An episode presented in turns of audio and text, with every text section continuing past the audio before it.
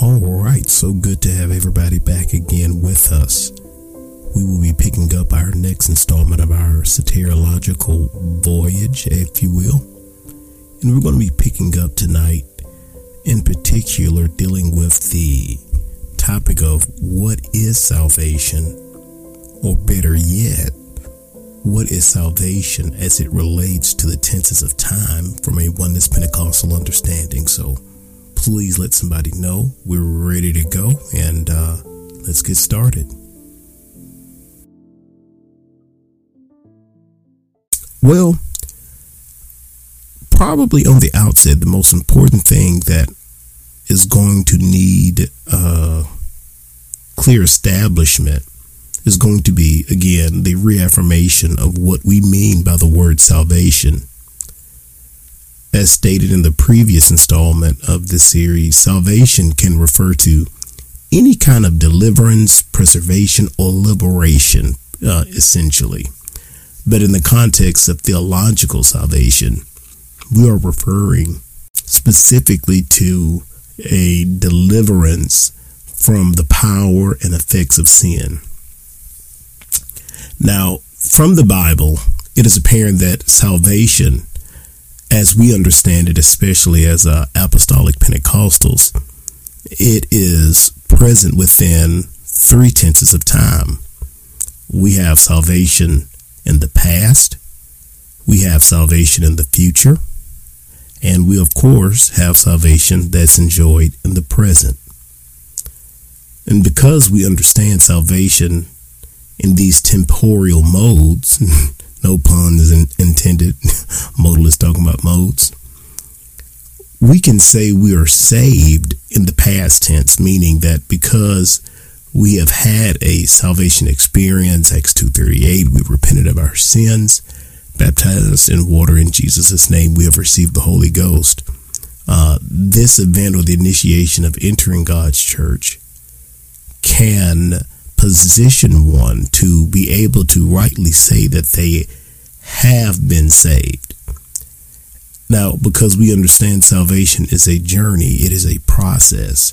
Not to say that we are receiving future installments of justification or something to that extent, but we understand that it is a journey in a relationship that there is a essential perseverance of what we have believed to enter into the relationship that must be continued on in order to continue to enjoy the benefits of the relationship we have with God.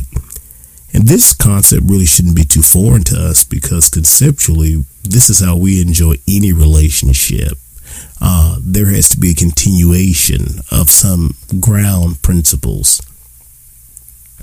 So when we understand the past working of salvation, to get more specifically, we would understand this would meaning a person has had a exact experience in time where they have received the necessary forgiveness of their sins in order to walk effectively within the power that God has given them. An example of this uh, is exemplified in Titus 3 and 5, where it says, uh, Not by works of righteousness, which we have done, but according to his mercy, he saved us. When it comes to salvation, the Lord himself is the, the complete and only party that takes the glory in the saving process. Now, what's interesting, I was having this conversation with some friends, of course, who have what we would call more of a reform position. And uh, they were saying that the uh, portion of the scripture, of course, it says through the washing of regeneration, one portion. But interestingly enough, John Calvin even saw that washing uh, as water baptism. But I'm getting off topic. But essentially, as it relates to the tenses of time, we can say that we are saved presently because we have continued in that relationship with Him that we have initially experienced when we entered into the covenantal new birth. This is how we can properly say that we are saved presently, that we are continuing in the freedom and the deliverance from the sinful state that the atoning work of Jesus Christ has afforded us. This is uh, probably one of the most evidential aspects of grace, the continual deliverance from sin.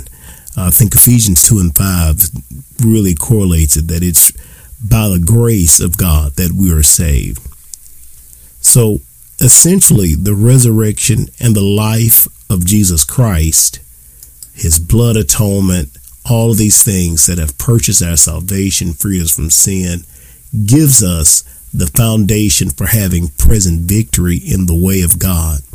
Now, some may feel that it is because something they're doing in the instance, but we as apostolics, we understand that more than one thing can be true at a time. I think some would probably say we're synergistic. Uh, and for that, I would not deny. But just because we believe there is a synergistic effort in the relationship, it doesn't mean that we initiated the relationship. It doesn't mean that we are the grounds of the relationship. Uh, I think Romans 5 and 10 and 1 John 4 and 4 really gives evidence of that. And so, with understanding the basis of salvation in the past, understanding salvation uh, as its framework in the present, there's only one tenth of time as it relates to salvation that we have to understand, and that is the future salvation. Now, many times this aspect of salvation is probably the most perplexing for those who probably are not as familiar with our soteriological expression in, as Oneness Pentecostals. What we mean by salvation in the future is that there is still a salvific aspect of God's plan of redemption that has not been totally realized as of yet. As of right now, even though we, through the power of the Spirit, when we walk in the Spirit, we are not subject to fulfill the lust of the flesh, we still have the original sin nature within us that desires to do wrong. And I believe probably one of the most profound examples of this is uh, a bird that flies. Now, as long as the bird is flying, the bird, or yet, flaps his wings, he is overcoming the law of gravity. But as whenever the bird says, you know what, I don't want to flap my wings anymore, the law of gravity goes back into effect.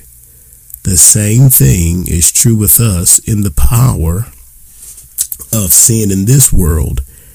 It does not have power over us in this life as long as we walk in the free victory that has been provided to us by the atoning work of the Lord Jesus Christ. But we are essentially in a place of waiting for a future aspect of salvation that Romans 8:23 and Philippians 3:20 through 21 uh, calls the glorification of our current state. This will be the place that our immortal bodies will experience the full resurrection uh, and glorification to the place that the sin nature from the fall of Adam will be permanently removed from our being. It will be at this time that we will no longer be subject to sickness, pain, the temptation of sin, or even as 1 Corinthians 15, 51 through 57 says, there will be no more death, no possibility. Death will be swallowed in victory. This is the last and final aspect of the progressive plan of salvation. Uh, again, as stated as glorification, and as a good proof basis of that is in Romans 8:30. And you may be wondering when when will this essentially occur? That's a good question. This will occur at the Lord's return for when he comes back to rapture his church. Now, because I am a uh, premillennial post tribulationist, I do believe that it's going to be before the millennium, uh, after the tribulation. Uh, if you don't agree, that's fine. But we understand that he is coming back, and when he comes back, we shall be just like him, for we shall see him as he is. And of course, another proof text, uh, and I hate to use the phrase proof text because I hate proof texting, but First Thessalonians 4, verses 14 through 17, and First John 3 and 2. And so, with this understanding, we can understand that there is still a futuristic or futurist tense to our salvation. Acts 15 11 says, But we believe that through the grace of our Lord Jesus Christ, we shall be saved. Now, this is interesting. Uh, Luke is writing as a person or uh, giving his uh, memoir of what he remembers from the journeys in the book of Acts. And why is it that a person that is saved, talking about a future uh, time of salvation, because he understands that there is a future aspect to it. One portion of scripture in Romans 13 11 says, For now is our salvation nearer than when we believed, than when we initially came into relationship with Jesus Christ. Hebrews 9 28. So Christ was once offered to bear the sins of many, and unto them that look for him shall he appear the what? The second time without sin unto salvation. So there, there is this expectancy. There is an energetic looking. There is a, a, a waiting and longing for the full realization of those things that God has promised us. So, what we're going to look at next is going to go into the relational aspects of past, present, and future salvation. So, stay with us and uh, let's keep studying.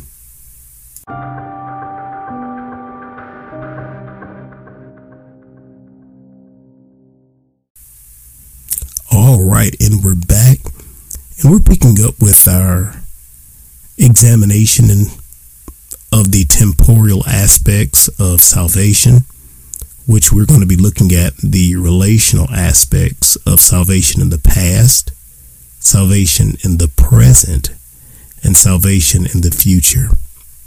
Now, as stated previously in the first segment, that we understand that there are obviously three tenses of salvation. We have future salvation, past salvation, and present salvation.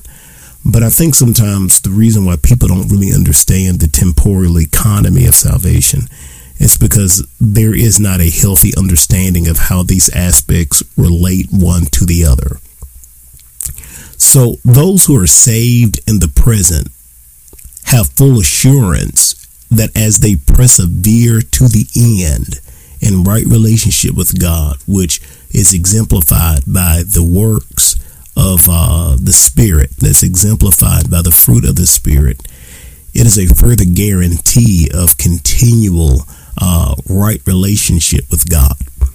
Probably one of the biggest misunderstandings of Pentecostal soteriology as it relates to the baptism of the Holy Ghost is that we believe that just because a person speaks in tongues, that that means that they're good from all out, that it's like a one and done, that we see all of these experiences, glossolalia, all of them are signature of the new birth experience initially, but there must be a perseverance of right relationship unto righteousness for it to be fully effective. And for those who have been initiated and they're continuing,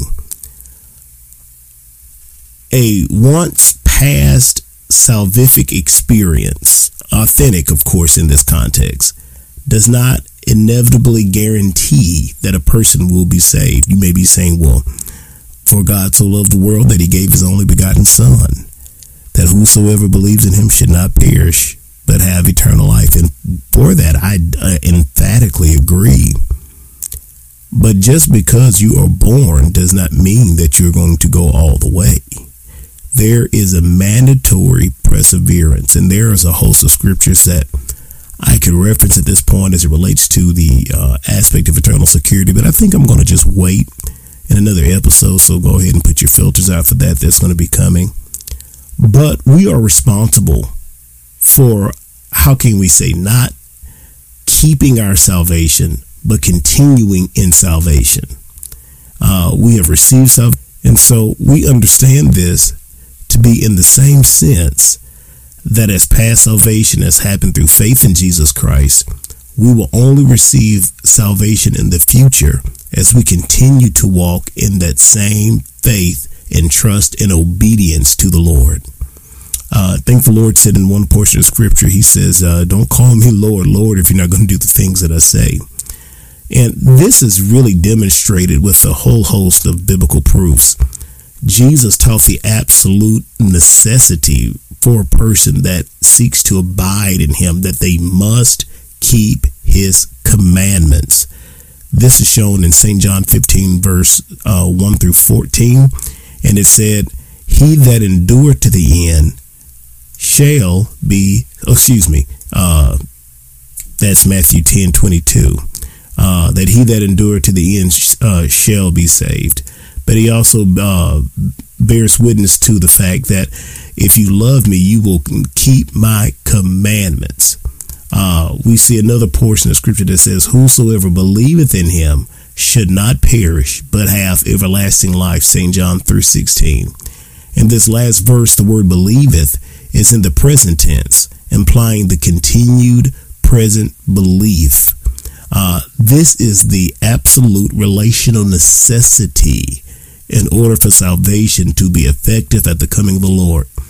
So we even see this continued thought process assumed by the apostles within their doctrinal stances. Uh, it would be the apostle Paul in Romans 1 16 through 17 that says, For therein is the righteousness of God revealed from faith to faith, as it is written, The just shall live by faith. Salvation will come to those who move forward in the faith that they have, as Jude says, once for all received, to those who continue to live by it. We even find further statements in Philippians 2:12 where Paul says, "Work out your own soul salvation with fear and trembling." Now, this doesn't mean, uh, as some people do when they get mad with the pastor and they get mad with the church, and I'm just going to go on my own vigilante experience. I'm going to do what I want to do. This is my thing.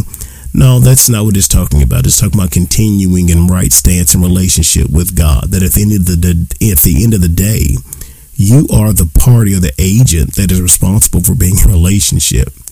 Now, this doesn't mean that we can save or earn it ourselves, but this definitely means that we cannot be tricked out of the kingdom. There are even other uh, similar scripture admonitions, like 1 Timothy 4.16, that tells us to take heed unto thyself and unto the doctrine. Continue in them. For in doing this, thou shalt save thyself, listen, and them that hear thee. The importance of right doctrine. Uh, you will save yourself. He goes on to say uh, in another portion of scripture that I think is just beautiful, Romans 11 22. Behold, therefore, the goodness and severity of God on them which fail, severity, but toward thee goodness, if thou continue in his goodness. Otherwise, thou shalt all, thou shalt all be cut off. That's that's very sobering because I believe the Lord is giving us a real example of the seriousness that this is something that must be continued in. 1 Corinthians 15, verses 1 through 2. I declare unto you the gospel by which also ye are saved, if you keep in memory what I have preached unto you, unless you have believed in vain. I want you to think about that seriously. How does a person believe in vain? Right? it seems to me the Apostle Paul is making it very clear that just because you have had faith is not a guarantee that you will continue in faith uh, if you do not uh, adhere to what the Lord has called his people to stand in. We see other passages, and of course, there are other instances that show that one can lose salvation.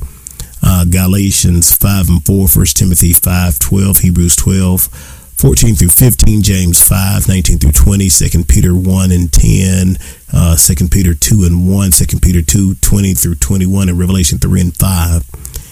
What we have to understand is that, yes, we have had a past uh, experience of salvation. We are having a present experience of salvation, but there is an essential continuance of right relationship with God that is required to receive future glorification.